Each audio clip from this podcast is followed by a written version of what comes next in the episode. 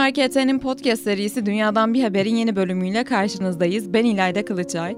Bir önceki bölümde şehirlerin atık yönetiminden bahsetmiştik. Bu bölümde ise ekolojik dönüşüm kurucusu Utku Yılmaz'la tam anlamıyla nasıl atıksız yaşarız bunu konuşacağız. Hoş geldiniz tekrar. Hoş buldum. Ee, öncelikle sizin bu serüvene başlama yolculuğunuzu çok merak ediyorum. Kendinizi de tabii ki öncesinde tanıtmanızı rica edeceğim. Ee, ben ekolojik dönüşümün kurucu ortaklarındanım. Ee, ekolojik dönüşüm ve sosyal girişim, sosyal ve yeşil girişim aslında. Dolayısıyla ben kendimi sosyal girişimci, yeşil girişimci olarak tanımlıyorum. Aynı zamanda kentte ekolojik hayat, e, Instagram, YouTube, TikTok gibi farklı mecra, sosyal medya mecralarında içerik üreticisiyim. Ee, ve bir taraftan da çevre aktivistiyim. Şu zamana kadar genelde tohum, gıda e, ve atık yönetimini düşünerek onun etrafında e, farklı konularda çevre aktivizmi yaptım. Dolayısıyla kendime sosyal girişimci, içerik üreticisi ve çevre aktivisti diye tanımlıyorum. Bunlar birbirini tanımlayan işler aslında ama temelde ben kentli, sıradan bir tüketiciyim ve herkesten daha evvel sürdürülebilir bir hayat yaşamaya başladım. Dolayısıyla benden sonra gelenlere eşlik ediyorum diye tanımlıyorum kendimi. Ne zaman başladı bu süreç? Yani ne oldu da hani bu yola girmeye karar verdiniz? Böyle bir gün bir karar olmadı aslında. Bir gün bir uyanıp artık böyle bir hayat yaşamak istiyorum demedim.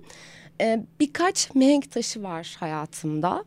Ee, ya doğduğumdan itibaren zaten e, sıradan bir Egeli olarak belli bir beslenme kültürüm var. Ee, bir orta sınıf e, emekçi bir ailenin çocuğu olduğum için zaten emeğin kıymetini bilen bir hayatım oldu. Politik bir ailem oldu yani. Ee, bunun dışında üniversiteye geldiğimde İstanbul'a geldim ve hani artık kentte bir hayatım oldu derken bunların hepsini birleştirdim. Ama açıkçası bir tık e, bazı anlarda e, bir dön, minik dönüşümler yaşadım. İşte eski iş hayatımda minik dönüşümler yaşadım. Ben bunu niye yapıyorum diye sorguladım. E, bunu yapmak istemiyorum. Niye hala bunu yapmaya devam ediyorum diye sorgulayarak minik minik devam ettim. Çok basit bir örnek vereyim. E, kiloluydum açıkçası. Çünkü çok ombur birisiyim. Ben hala öyleyim. Çok kiloluydum. Bir politik nedende bir şey yemeyi bıraktım. Ve ondan sonra Baktım çok kilo veriyorum. Ah dedim süper. Ona benzer diğer şeyleri de bırakayım o zaman diyerek bir grup şey yiyeceği bırakmaya karar vermem. Akabinde daha sağlıklı, daha fit, e, daha genç olmam beni bir yere sürükledi. Orada ambalajsız ürünleri bıraktım örneğin. Bu benim için kritik bir andı. E, ambalajsız ürünleri bırakmak çöp kovanızı çok küçültüyor. Kişisel hayatımda çok böyle karmaşık bir hayat yaşamaya başlamıştım ruhani olarak daha sadeleşme ihtiyacım vardı. Sadeleşmek de mesela benim için önemli bir süreçti. Ee, ya da mesela 10 yıldan fazla süredir saçlarımı şampuanla yıkamıyorum. Ee, saçlarımın eskisinden daha beni daha az yorması da benim için kritik bir andı. Dolayısıyla bunlar kümülatif olarak birleşerek bir baktım evimde çöp kovam yok. E, pardon bir baktım çöp atacağım bir şey yok. Hı hı. Sonra ki çöp atacağım bir şey yoksa niye çöp kovam olsun dedim ve çöp kovasını hayatımdan çıkarttım tabii ki. Bunlar böyle birbirlerini besleyen farklı anlarda e, minik adımlar ama benim hayatım böyle büyük e, sonuçlar doğuran şeylerdi ve o dönüşüm içerisinde bu hayata gelmiş oldum. Mesela burada kritik e, şeyler ne? Ben çöp kovasız bir hayat istiyorum diyorum mesela şimdi. Bu kararı verdikten sonra e, başta bana yardımcı olacak temel materyaller ne olabilir? Yani bunlar işte bez, e, çanta gibi şeyler mi?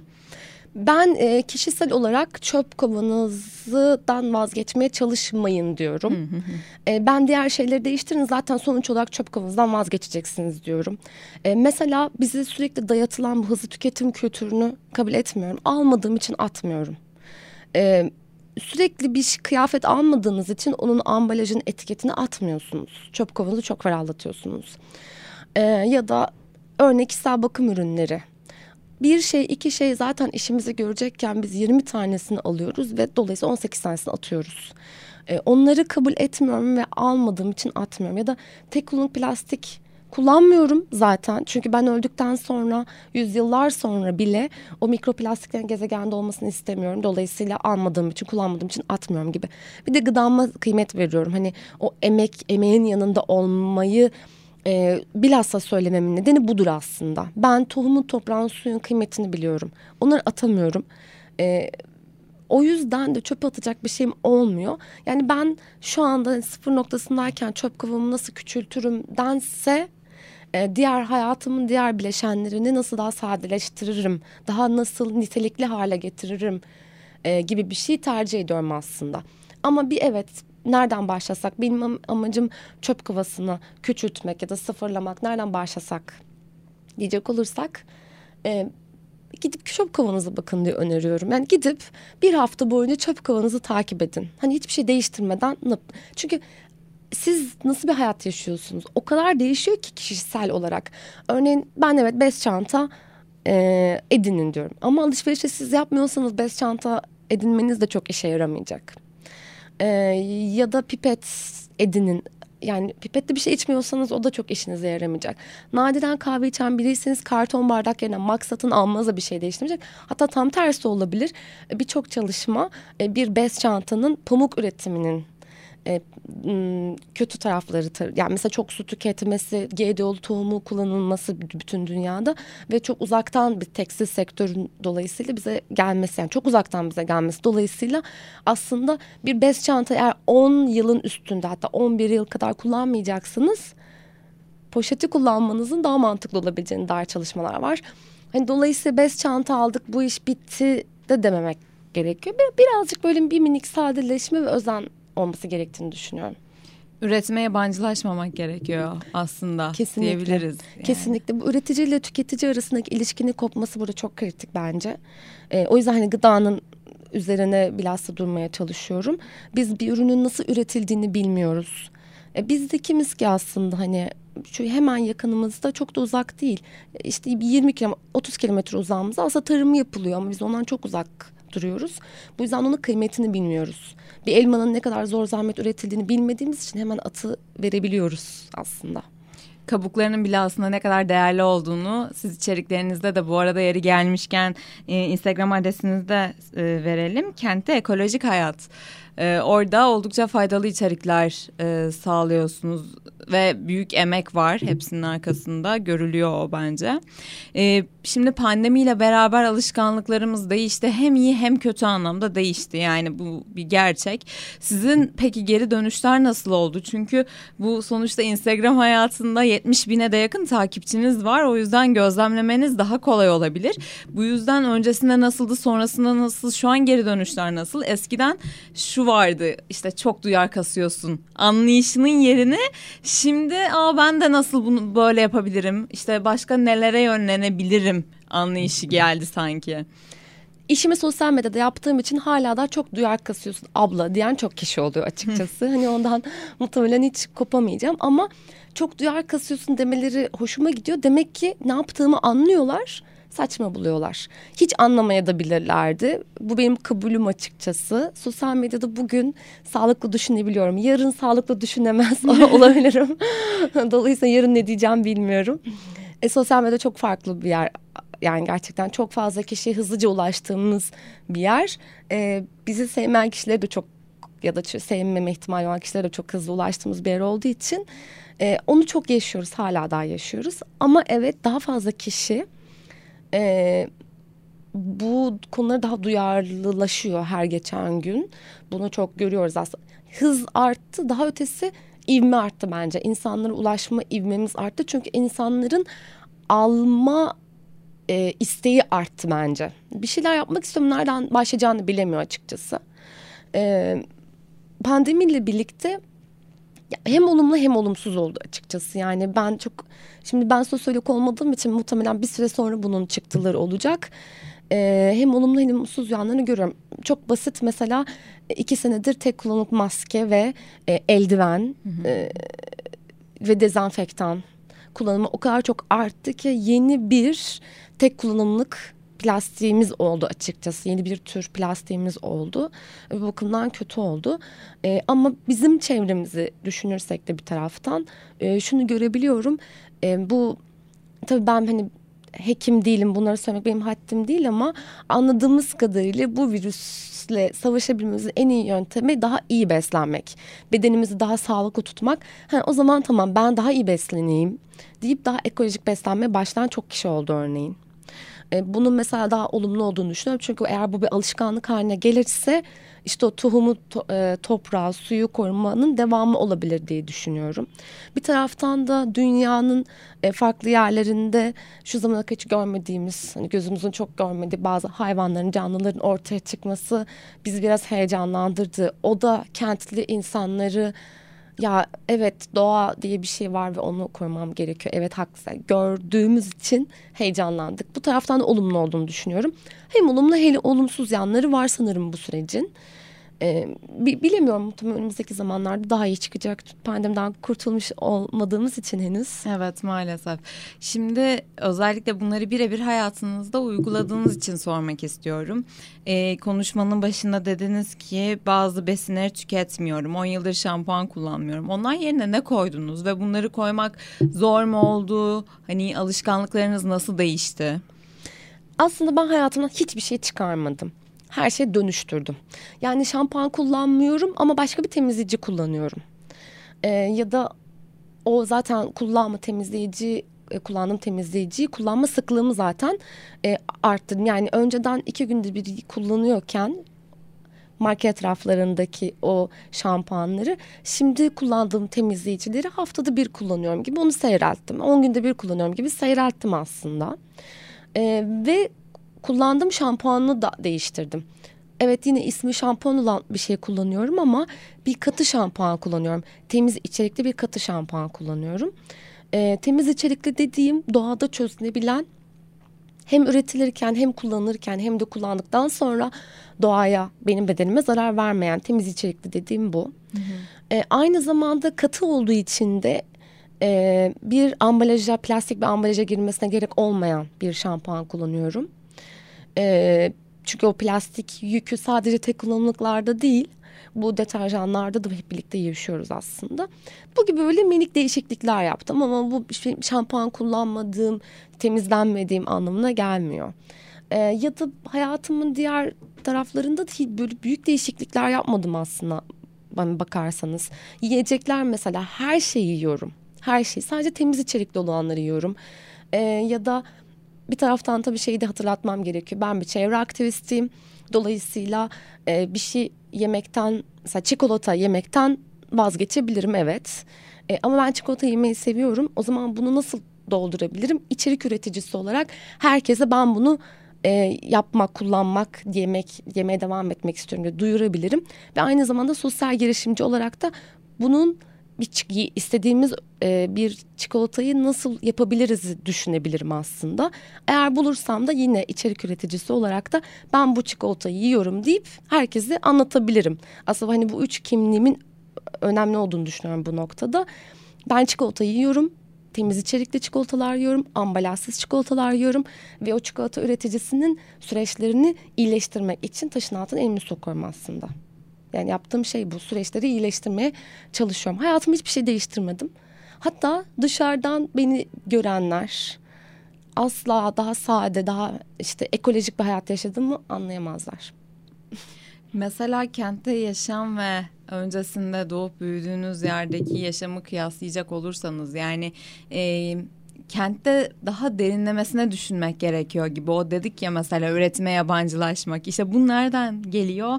Ya da işte mesela bez poşetten, bez torbadan bahsettik ama içinde e, ne kadar ne var? Hani yüzde yirmi, yüzde elli. Hani bunlar gerçekten de kullan, kullanmam benim sağlıklı mı hem çevreye hem de amaca hizmet ediyor mu?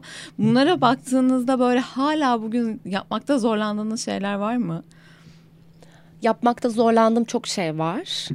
Ee, ama en nihayetinde ben hani Kadıköy'de bir apartman dairesinde yaşayan birisi olarak kendi hayatımı dönüştürüyorum. Bir başkasının hayatını dönüştüremem. Bazen bana geldiğinde bu şunu nasıl yapayım dediklerinde onu bilmediğim için nasıl dönüştüreceğimi de bilmiyorum aslında. Yavaş yavaş başka hayatlar içinde bir şeyleri değiştirmeye çalışıyorum. Mesela e, kentte yaşadığım için ekolojik gıdaya daha zor ulaşacağımı varsayan çok kişiyle karşılaşıyorum ama iddia ediyorum e, şu ülkenin en e, ekolojik gıdaya en kolay ulaşabilenleri Kadıköylülerdir. Çok iddialı söyledim ama çünkü Kadıköylü e, tüketici e, gıdasının e, peşinden koşar ve e, o gıdaya erişmek için elinden geleni yapar ve o gıdaya erişirken de bir sonraki gıdanın yine oraya gelmesini sağlar. E, Kadıköy'de birçok ekolojik gıda, ekolojik pazar, e, ekolojik dükkan vardır mesela bu sayede. E, şimdi köyde siz ekolojik gıda üretseniz dahi bir çiftliğiniz olsa dahi e, bir başka ürünü üretemeyeceksiniz. Dolayısıyla dışarıdan bir şeyler alacaksınız. Yani her ne kadar üretici olsanız bir tüketici olmaya devam edeceksiniz. Ve açıkçası bunun çok da kolay olmayacağını düşünüyorum. Çok özel bir durumunuz yoksa bu kişisel bir şey olur. Ekolojik hayat yaşamanız kişisel bir şey olur. Köydekilerin ya da taşradakilerin daha ekolojik bir hayat yaşadığını bu noktada çok düşünmüyorum. Bizim toplumsal e, dinamiklerimiz de dolayısıyla aslında hani köylü ne kadar köylüdür hani köylü kalmadı klişesine çok girmek istemiyorum ama bu nedenle aslında bunu söylüyorum. Dolayısıyla zaten ben e, epeyce yolu ilerlemiş durumdayım. Epeyce ilerlemiş durumdayım. Yani bu modeli başka bir yere kolaylıkla yani bana birisi Ankara'da peki nasıl yapacağım ben bu işi dediğinde e, kabaca ona bir yöntem sunabiliyorum dolayısıyla. Sadece Ankara değil Ankara'nın bir ilçesinde de e, bunu sunabiliyorum. Yozgat'ın bir ilçesinde de bu kabaca bir yöntem sunabiliyorum aslında. Epeyce ilerlediğimi düşünüyorum. Ama tabii yapılacak çok şey var. Çünkü biz bu bireysel adımlar yap, adıyor, atıyoruz. Yani bireysel hareketlerde bulunuyoruz. Ama aslında bunları toplumsal hareketlere çevirmek gerekiyor. Yani evet ben kahvemi karton bardakta almıyorum. Ve bunu kahvecilerin artık ya evet birçok kişi karton bardakta almıyor. O zaman ben bunun için ne yapsam acaba diye düşünüp buna bir çözüm bulması gerekiyor. E, bu toplumsal hareketi buradan söylemek istiyorum. Ya da mesela herkesin kendi yerel yönetimine ben organik atıklarımın çöp olmasını istemiyorum. Ben kompost alanları istiyorum demesi gerekiyor. Çok basit ama biz kompost yaparak önemli ölçüde çöpümüzü e, azaltmış olacağız. Nitelikli bir toprak haline getirmiş olacağız ve yerel yönetimi bütçelerine düşürmüş olacağız bu sayede. Aynı zamanda da bizim devletten bir takım beklentilerimiz var. Yeni enerji kaynaklarına geçilmesi, tek kullanımlık plastiklerin yasaklanması ve Avrupa'nın e, çöplerini almamak gibi. E, bunun için de toplumsal bir harekete ihtiyacımız var. Karar vericilerden bunları talep etmemiz gerekiyor. Ama bundan önce yapmamız gereken şey çok basit. Önce kendi kahvemizi karton bardakta almayacağız. Ben bunu yapıyorum hadi sen de yap diyeceğiz aslında. Akıllarım şu geliyor e, bu daha mı maliyetli bir hayat oluyor diye. Gerçekten bunu çok düşünen işte bu sağlıklı temiz içerikli gıdaya ulaşmakta özellikle. Bunlar daha yüksek maliyetli e, bu yüzden ben bunu yapamam. O yüzden de basit erişimim olan ambalajlı gıdaya işte fast food'a ona buna daha çok yönelim var. Şunu merak ediyorum uzun vadede aslında bu masraf gibi gözüken şeylerin hayatımıza daha da e, kolay entegre olduğunu da görebiliriz sanki. Kesinlikle öyle. Zaten e, son yıllarda yapılan çalışmalar da bunu gösteriyor. Bütün dünyada sadece bizim ülkemizde değil e, hızlı tüketim ürünleri, ambalajlı ürünler, market raflarındaki ürünler giderek daha ucuzluyor. Aslında hani gıdanın daha pahalı olması yani havuç daha pahalılaşırken e, ambalajlı kek fiyatı ucuzluyor. Yani ucuzlamıyor aslında hani fiyatı artıyor olabilir ama e, toplamda bizim hani bütün bu masraflarımızı düşünürsek daha ucuzluyor aslında. E, yoksa şeyde geçen hafta şu kadardı bu hafta şu kadardı karşılaştırmıyorum tabii ki. E, bunlar tabii özel durumlar çünkü ki pandeminin de etkisi de özel bir durum var orada. E, bu hızlı tüketim gıdalarının her geçen gün fiyatları bütün o gıda fiyatlarından daha da aşağıda kalacak. Bu devam edecek bir kere. E, çünkü onlar gıda değil bir kere. Çok basit. Onlar gıda değil. çünkü mesela çilek aromalı bir şey. Yani çilek aromalı. içinde çilek yok. Çilek Binde bir oranında falan arkaya bakıldığında. Aynen öyle. Bizim gıda kodeksimiz de buna uygun. Çünkü aynı ürün mesela Avrupa'daki birçok yerde çok daha fazla çileğe sahipken örneğin bizde çilek bile yok içinde. Çilek aroması var. Bu yüzden onun aslında gıda olduğunu bile söyleyemeyiz buradan bakınca. Ee, o o seviyedeki kek işte kreker gibi şeylerle karşılaştırmıyorum. Onları zaten kenarda tutuyorum. Onlar gıda değil. Ama bir taraftan da işte pazarlarında marketlerde bulunan gıdayla ekolojik gıdayı karşılaştırdığımda e, şunu söyleyebilirim Evet doğru. Biz böyle hepimiz bir kriz halindeyiz şu anda. Ekonomik bir kriz halindeyiz. Gıda krizine doğru giden bir yerdeyiz. Bunun farkındayım. Ee, ama şunu söyleyebilirim ki ekolojik gıda pahalı olabilir. Ama ekolojik hayat pahalı değil. Bunu çok net söyleyebilirim. Çünkü az önce hani bütün bir hayatımızı değiştirmek ve sadeleştirmek üzerinden tanımlarken de aslında aynı benzer bir şey söylemeye çalışıyordum. Ee, şöyle aslında örneğin ben e, yerel tohumdan tarım zehirsiz meyve sebze alıyorum.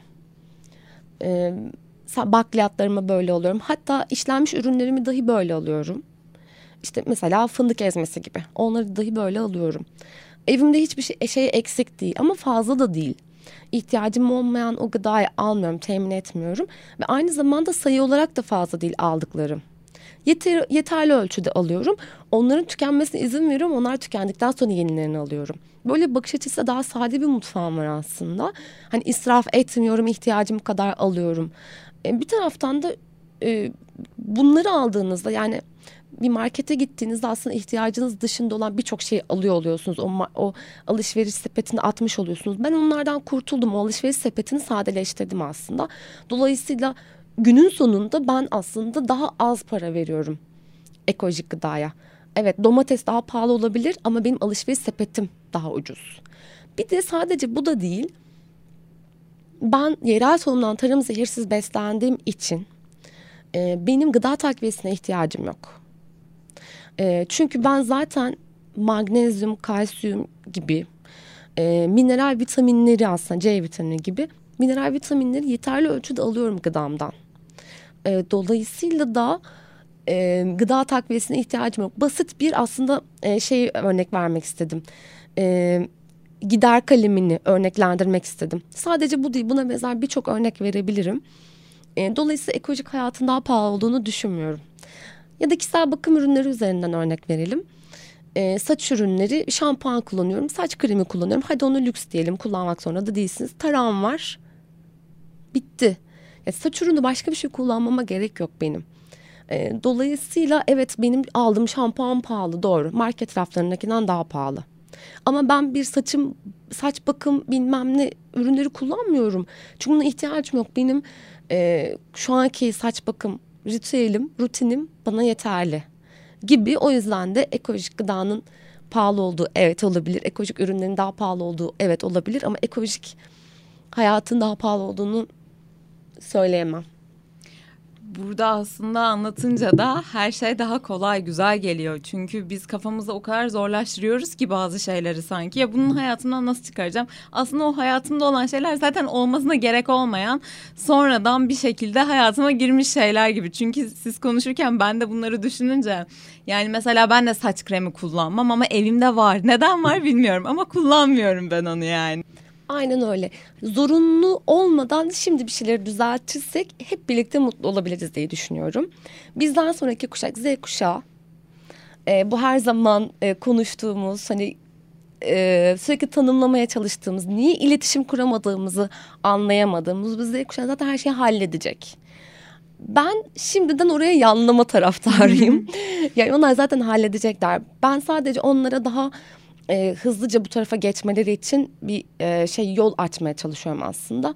Çok teşekkür ediyorum verdiğiniz bilgiler için yani çok faydalı oldu.